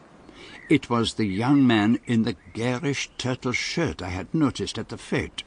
Please, can you tell me... I'm afraid you are trespassing. Are you looking for someone? I thought I could find a path through here to the quay. Have you come from the hostel? Yes, I have. Then I am afraid you will have to go back there and go round to the quay by the road. Yes, of course. I will do that. Thank you. He walked rapidly away down the path. It was obvious that he had been expecting to meet someone at the Folly. But whom? Was this perhaps the murderer I had encountered? I walked a little way down the path he had taken, but clearly he had decided to make off as quickly as possible. I made my way back to the Folly. Someone was kneeling down on the floor by the entrance. It was Mrs. Legg. Oh, Monsieur Poirot, you gave me quite a fright. I didn't hear you coming. Are you looking for something, madame? No, not exactly. Then perhaps you have a rendezvous here. Oh, does anyone have a rendezvous at this hour of the morning? Oh, sometimes one has to have a rendezvous at the only time one can. Husbands are often jealous. Oh, I doubt if mine is. He never thinks about anything but his work. All women complain about their husbands' indifference, especially English husbands. I think one's a fool to marry. You lament the days when you painted in your studio in Chelsea. You seem to know all about me, Monsieur Poirot. I am a gossip. I like to hear all about people. I hoped that when Alec and I came here for a holiday away from everything, we'd find our old life together again. But it hasn't worked out like that. It has not? Alec is completely wrapped up in himself. He's nervy and on edge all the time. People ring up and leave meaningless messages for him, and he won't tell me what's going on. That's what's driving me mad. I thought at first it was some other woman, but now I don't think it is. Did you enjoy your tea yesterday, madame? Enjoy my tea? What do you mean? Oh, yes. You've no idea how exhausting it was, sitting in that little tent muffled up in all those veils. Now, you were searching for something a moment ago, were you not?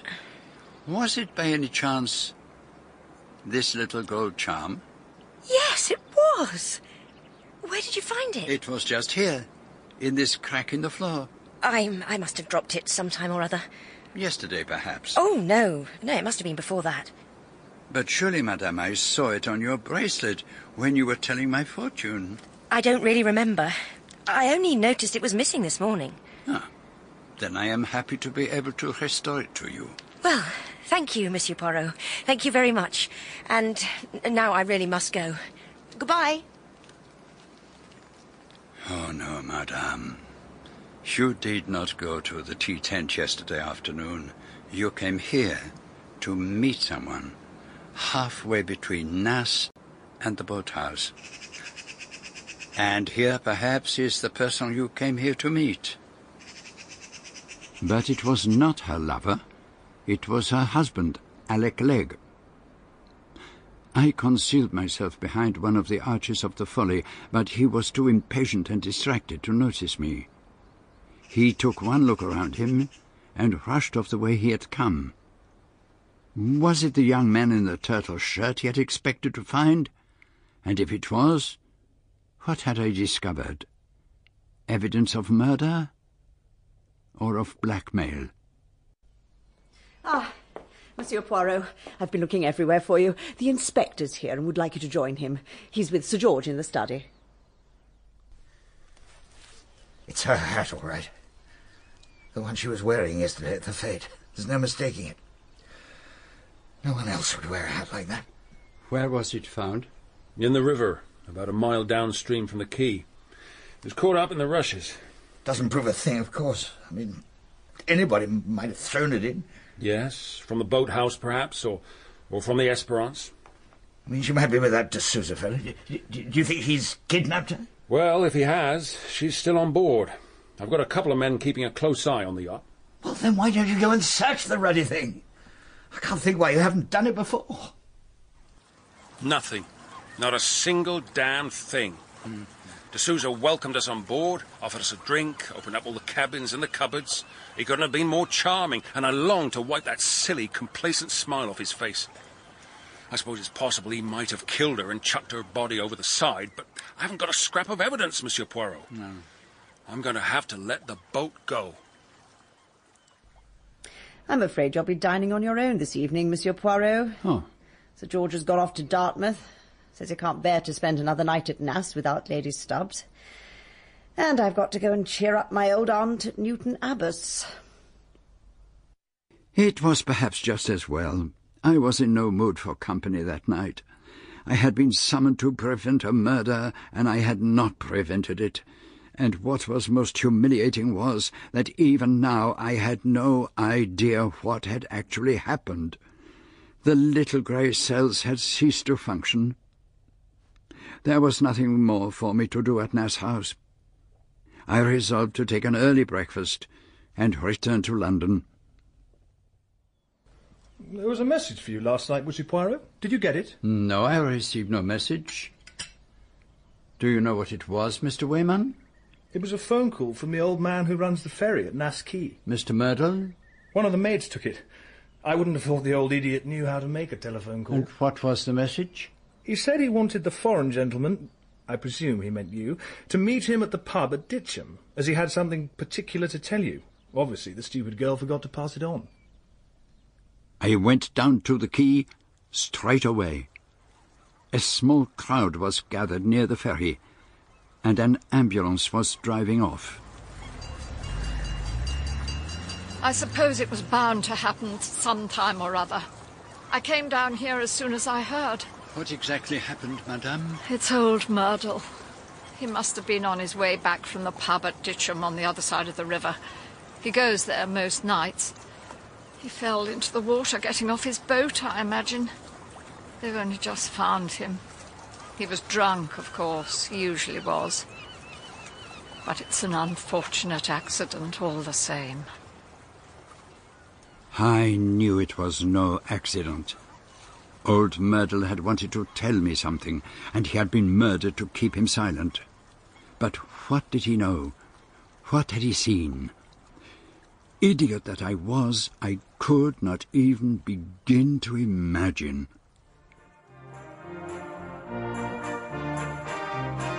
In Part 3 of Agatha Christie's Dead Man's Folly, Hercule Poirot was played by John Moffat. Sir George Stubbs, Michael Cochran. Mrs. Folliat, Rosalind Knight. Inspector Bland, Simon Treves. Miss Brewis, Liza Sadovy. Sally Legg, Jenny Funnell. Michael Wayman, Dominic Colchester. The Turtle Shirt Man, Jot Davis. Dead Man's Folly is dramatized for radio by Michael Bakewell and directed by Enid Williams.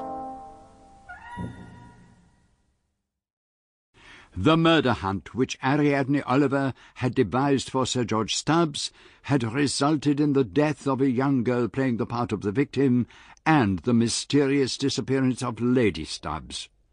And then, on the night before I returned to London, the old man who worked a nearby ferry was found drowned.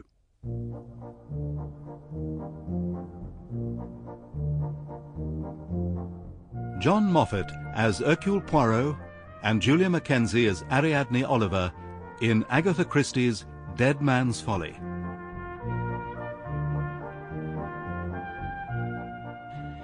A month had passed. The police had virtually given up the case, and I was as much in the dark as ever. And so I decided to pay a visit to Ariadne Oliver. So you believe there were three murders? The police have, of course, decided that old Myrtle's death was an accident. But I know better, madame. He was killed because he had a vital piece of information to pass on to Hercule Poirot. And what was it? Alas, I do not know. But it's not too difficult to imagine what it might have been. He was the old man who worked the ferry, wasn't he? Yes, madame, that is so. Then it must have been something to do with the yacht belonging to that cousin of Lady Stubbs. What was his name? Etienne de Souza. Well, I expect the old man saw Lady Stubbs being dragged on board by the crew, but at first he didn't realise who it was, and it was only when he heard she was missing that... It is possible, I suppose, but the police made the most thorough search of the boat. D'Souza had probably drowned her by then. What is so strange is that it was almost as if your murder game had called D'Souza into life. What was the name of the mysterious stranger in the game? Esteban Loyola, but he wasn't my idea. Ah, then whose idea was he? That's just the trouble. As I've told you before, I haven't got the faintest idea. It's as if a great cloud had descended on my mind. And now I've got to give this talk on how I write my books. I can't imagine why everybody is so keen for writers to talk about writing. I should have thought it was a writer's business to write, not talk. What I do not understand is why D'Souza should have insisted that he wrote to Lady Stubbs at least 3 weeks before his arrival, telling her he would be coming to see her at Nasse. Where did he say he sent the letter from? Oh, from somewhere in France. Then there's no mystery about it at all. Letters never get through from France. People are always telling me they've sent me postcards, but I never receive any of them. And it is possible, I suppose. So, what do you think has happened to Lady Stubbs? I very much fear she is dead. And you've no idea who the murderer is? It pains me to have to admit it. But why not? It's nearly a month since she disappeared, and what are you doing about it? Up to now, you don't seem to have done anything. I have discovered one thing. You know the little summer house just behind the tent where Mrs. Legg told fortunes? Yes, as a matter of fact, when Sir George didn't want the body to be found in the folly, I thought that summer house would be just the place. But everyone insisted it had to be the boathouse. I found something there that might be of significance. On the floor, there is a round, irregular mark in the dust. A round, irregular mark? Yes, madame, as if something had been deposited there and then taken away. And you think that is significant? Yes, I do. Oh, I've just remembered something. Yes, madame? It was your mentioning Sally Legg. She was the person who suggested the atom scientist. Why not have a nuclear physicist as the chief suspect, she said, and make it really up to date? And if I needed any expert advice, I could always ask her husband. Why her husband? Because he is one. Huh? Alec Legg is a nuclear physicist? Yes. Is that significant too? It may be. So what are you going to do now? I shall return to Nasse. Oh, to have another look at the mark in the dust in the summer house? No, madame. I am going to find the murderer. Ah, well, if it isn't the celebrated Hercule Poirot. I thought you'd thrown in the towel and gone home. Yes, Mr. Legg, I did go back to London, but as you see, I have returned. Oh. Oh, you're lucky to have caught me. I'm packing up. Sally's cleared out and left me.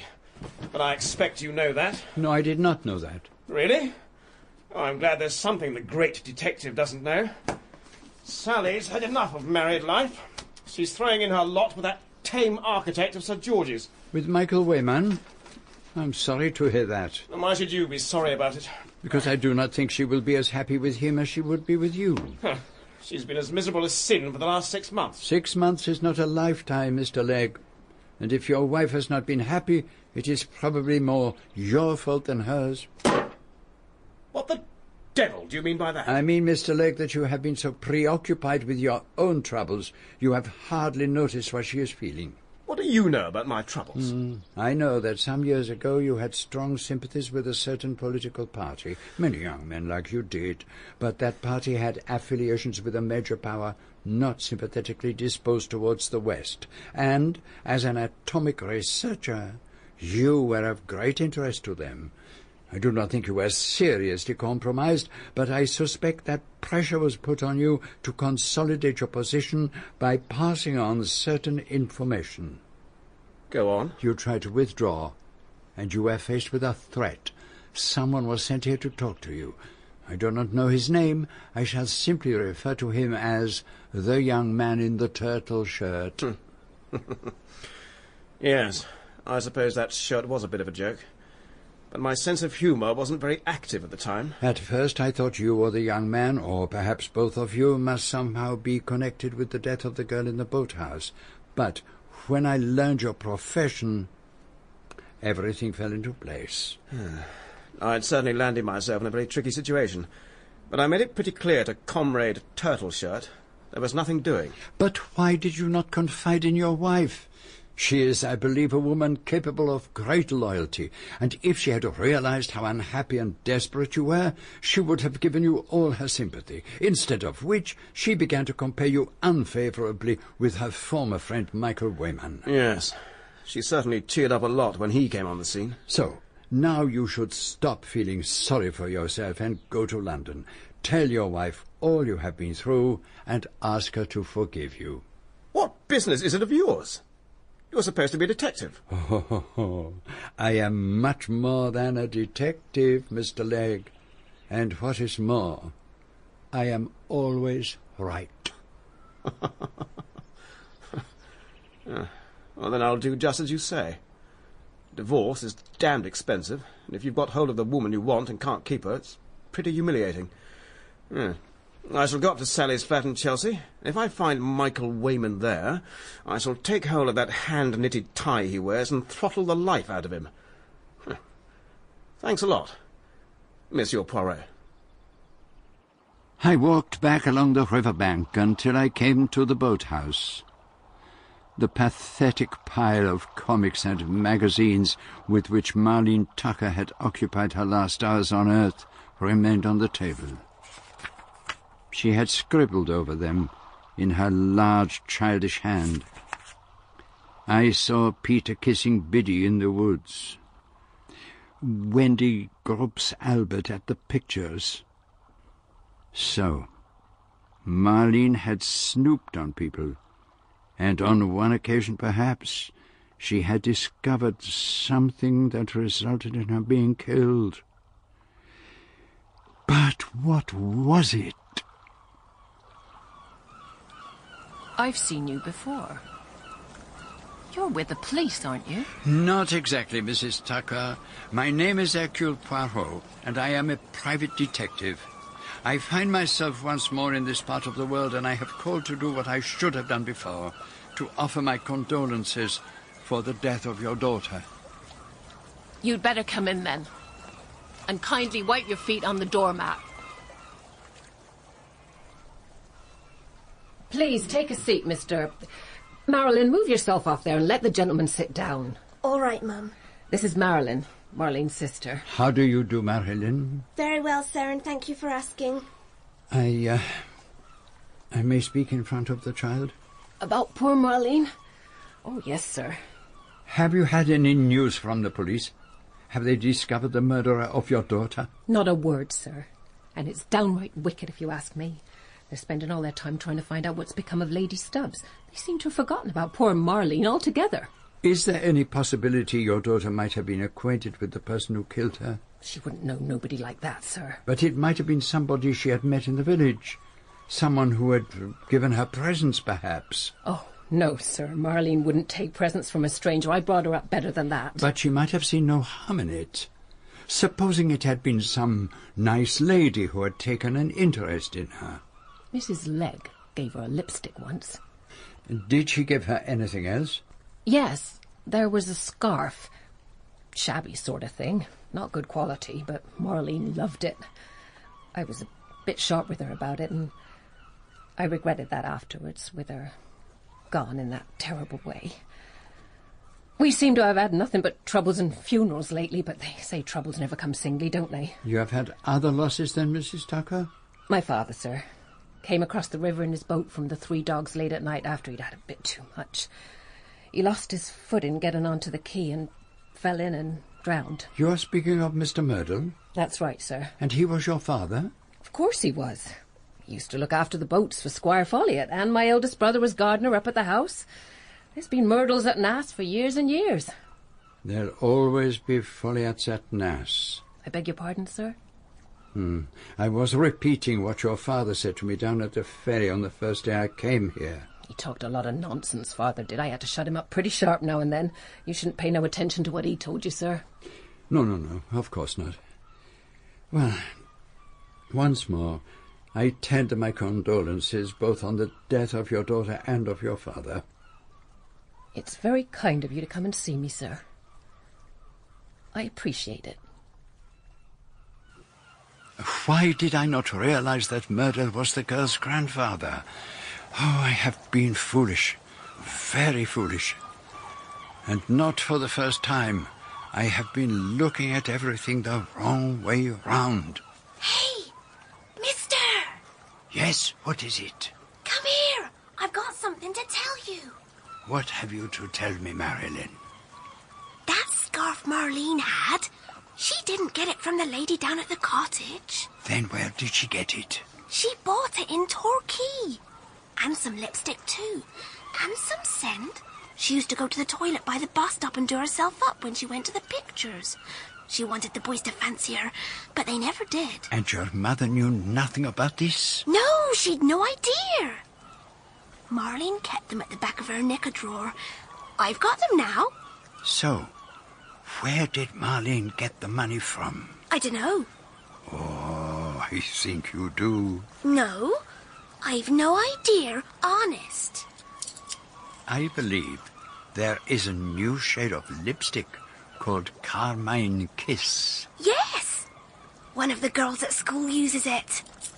Now you can have it too. Marlene used to snoop about a bit, and Grandfather told her things. She got to know about all kinds of goings-on, and Marlene would promise not to tell, and they'd give her presents. She kept her eyes open, did Marlene. And look where it got her. Ariadne Oliver? Ah, chère madame, it is Hercule Poirot. I trust I'm not disturbing you? Oh, no, not at all. I was just trying on a hat for my talk. Just a second while I take it off. Oh, there, I do so hate hats. People don't wear them for sensible reasons anymore. For keeping one's head warm, or shielding one from the sun, or hiding one's face from people one doesn't want to meet. Tiens, you are like my friend Hastings. Always you give me ideas. You have provided me with a truly invaluable clue. But I wanted to ask you something. Yes, what is it? We were talking the other day of people who might have suggested ideas to you for the scenario of your murder hunt. Is there any possibility that one of them could have been Lady Stubbs? Lady Stubbs? Yes. Come to think of it, she did say something to me in that silly little girl voice of hers. She thought that Michael... The first wife of the atom scientist. Yes, she said... Couldn't she be like one of those girls from the hostel, an Italian or Yugoslavian or something like that? And then she said, no, that can't be right. What was it, madame? I have a sort of vague recollection that the mysterious stranger might have been her idea. No, I must have got that wrong. After all, she couldn't possibly have known about that De Souza person coming. Or was it just a coincidence? Anyway, it doesn't make sense. Oh, yes, madame, it makes sense. Where are you, anyway? I am back in Devon, madame, staying in a little hotel in Torquay, awaiting the arrival of a report from the invaluable Mr. Goby. Oh, that private investigator of yours. You mean you're actually doing something at last.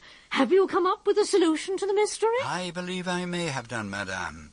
Your help has been most valuable. I hope that your talk and your hat both prove to be a great success.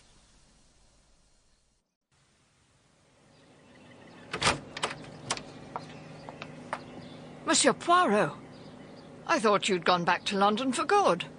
What has brought you here? I have come to see you, madame. And I think you can guess the reason. Then you had better come in. Thank you. Please sit down.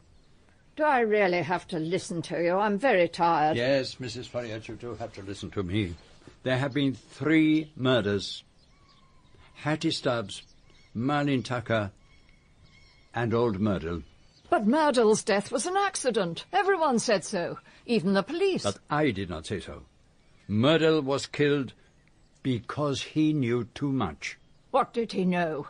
Or tell you that he knew? He recognised a face, perhaps, or a way of walking, or a voice.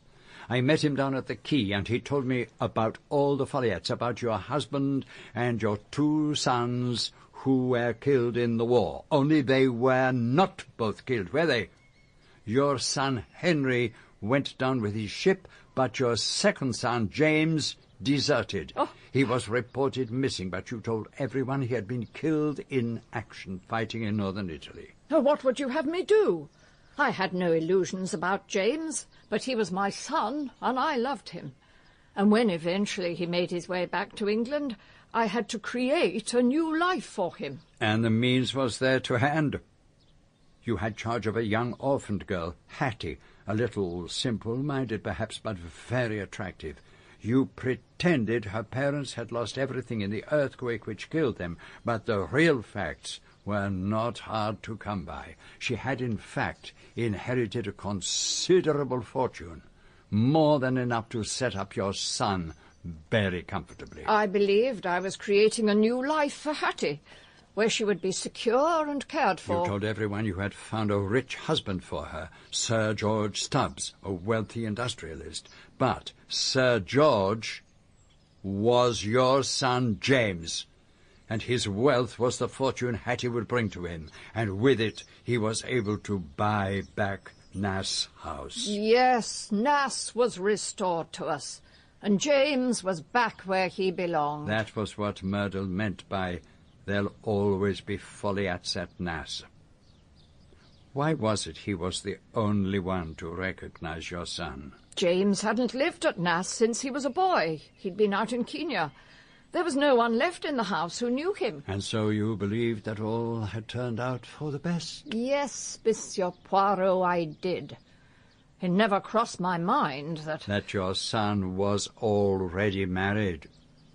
Married to Katerina Slakovich, a young girl from the criminal underworld of Trieste, who had found a hiding place for him after he deserted. He wouldn't give her up, and she was certainly not going to let him out of her clutches. He had married Hattie for the sake of her money, but he knew all along what he intended to do. No, it wasn't like that. It was that woman.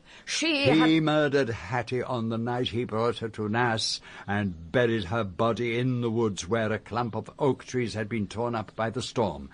And the woman Sir George presented to the household the following morning was Katerina, dressed in Hattie's clothes and behaving as Hattie behaved. And there it might all have ended. It is stifling in here. Let us go into the garden. I need to breathe the evening air. Did you know Etienne de Souza when you were in the West Indies, madame? No, he was before my time there. But he hadn't seen Hattie since she was a young girl. Even so, he would have realised immediately that the woman playing the part of Lady Stubbs was not Hattie. And so the girl who had stolen her identity had no alternative but to disappear. I think she welcomed it. Katerina had always led a life of danger. She was bored with the part she'd been playing at Nasse for nearly 2 years. That was why she took to encouraging any likeable young man, like Michael Wayman, who came into her orbit. She was desperate to get away. But why did she have to kill that poor, silly girl? What purpose did it serve? Marlene Tucker was becoming too much of a risk. She had listened attentively to her old grandfather, telling his drunken stories of seeing a body in the woods and of Sir George really being Sir James. I don't think she really understood any of it, but she discovered she could extract small sums of money from Sir George. So she had to be silenced. The poor, silly girl. There was ample time for the pair of them to work out a plan of action, for de Souza had written several weeks before, telling them of his visit to England. Marlene would be murdered, and Katerina would mysteriously vanish on the day on which de Souza was expected to arrive at Nasse, the day of the fete. They wanted to throw suspicion onto him, of course. Katerina planned to disappear by resuming her real identity, a girl from Trieste, as a disguise. On the evening before the fete, she made an excuse to slip away early. I'm very sleepy. I'm going to bed. You don't mind, do you, George? But in fact, she left Nasse. Miss Brewis actually saw her and spent the night at the hostel, making friends with the girls there, and crept into the house early in the morning in time to put in an appearance at the breakfast table. I've had a letter from Etienne. He says he's arriving here today in his yacht. I don't want to see him. I'm afraid of him. He does bad things.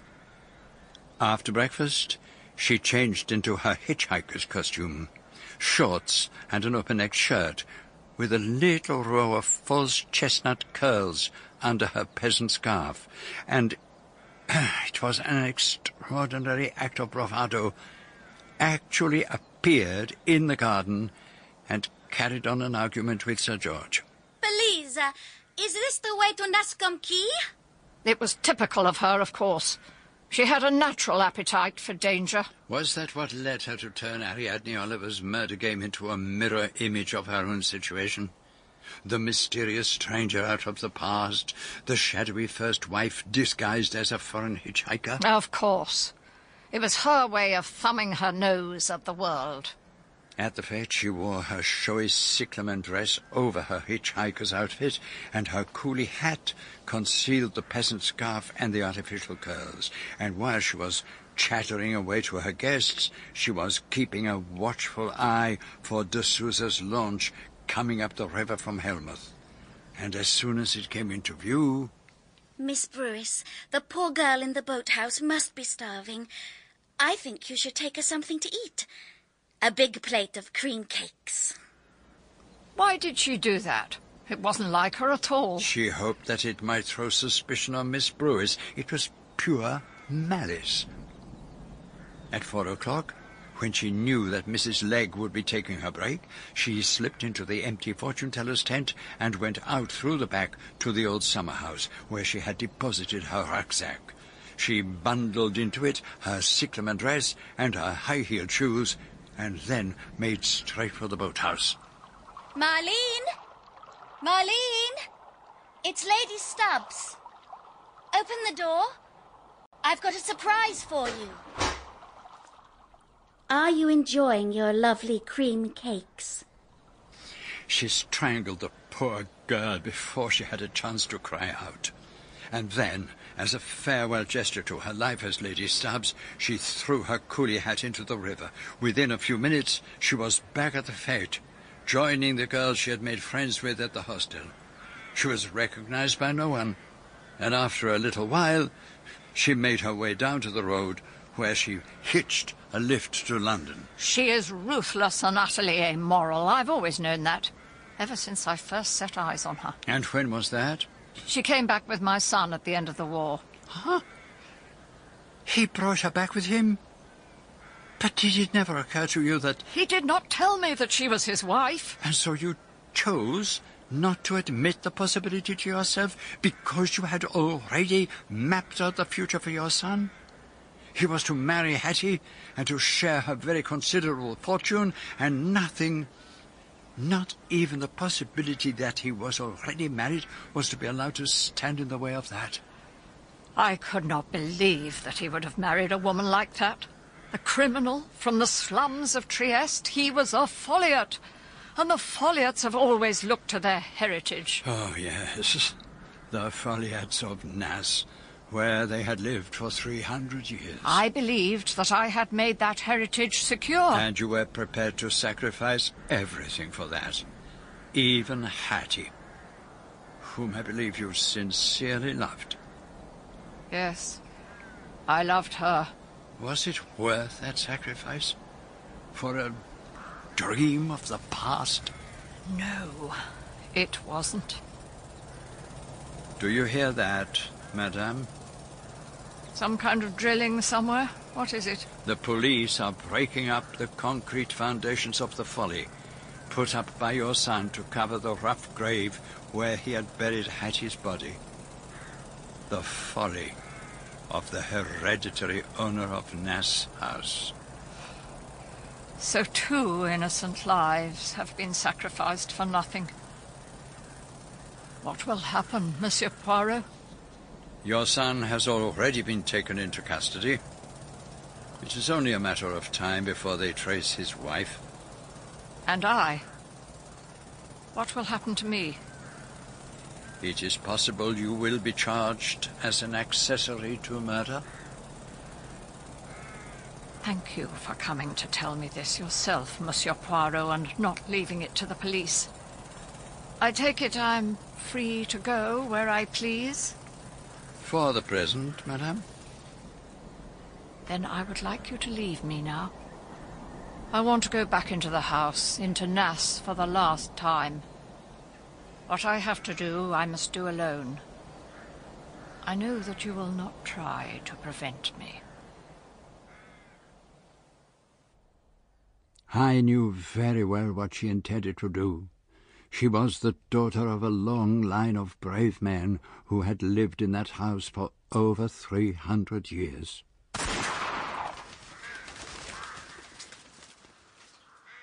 A year later, Ariadne Oliver published her own account of our adventures, a detective story entitled The Woman in the Wood.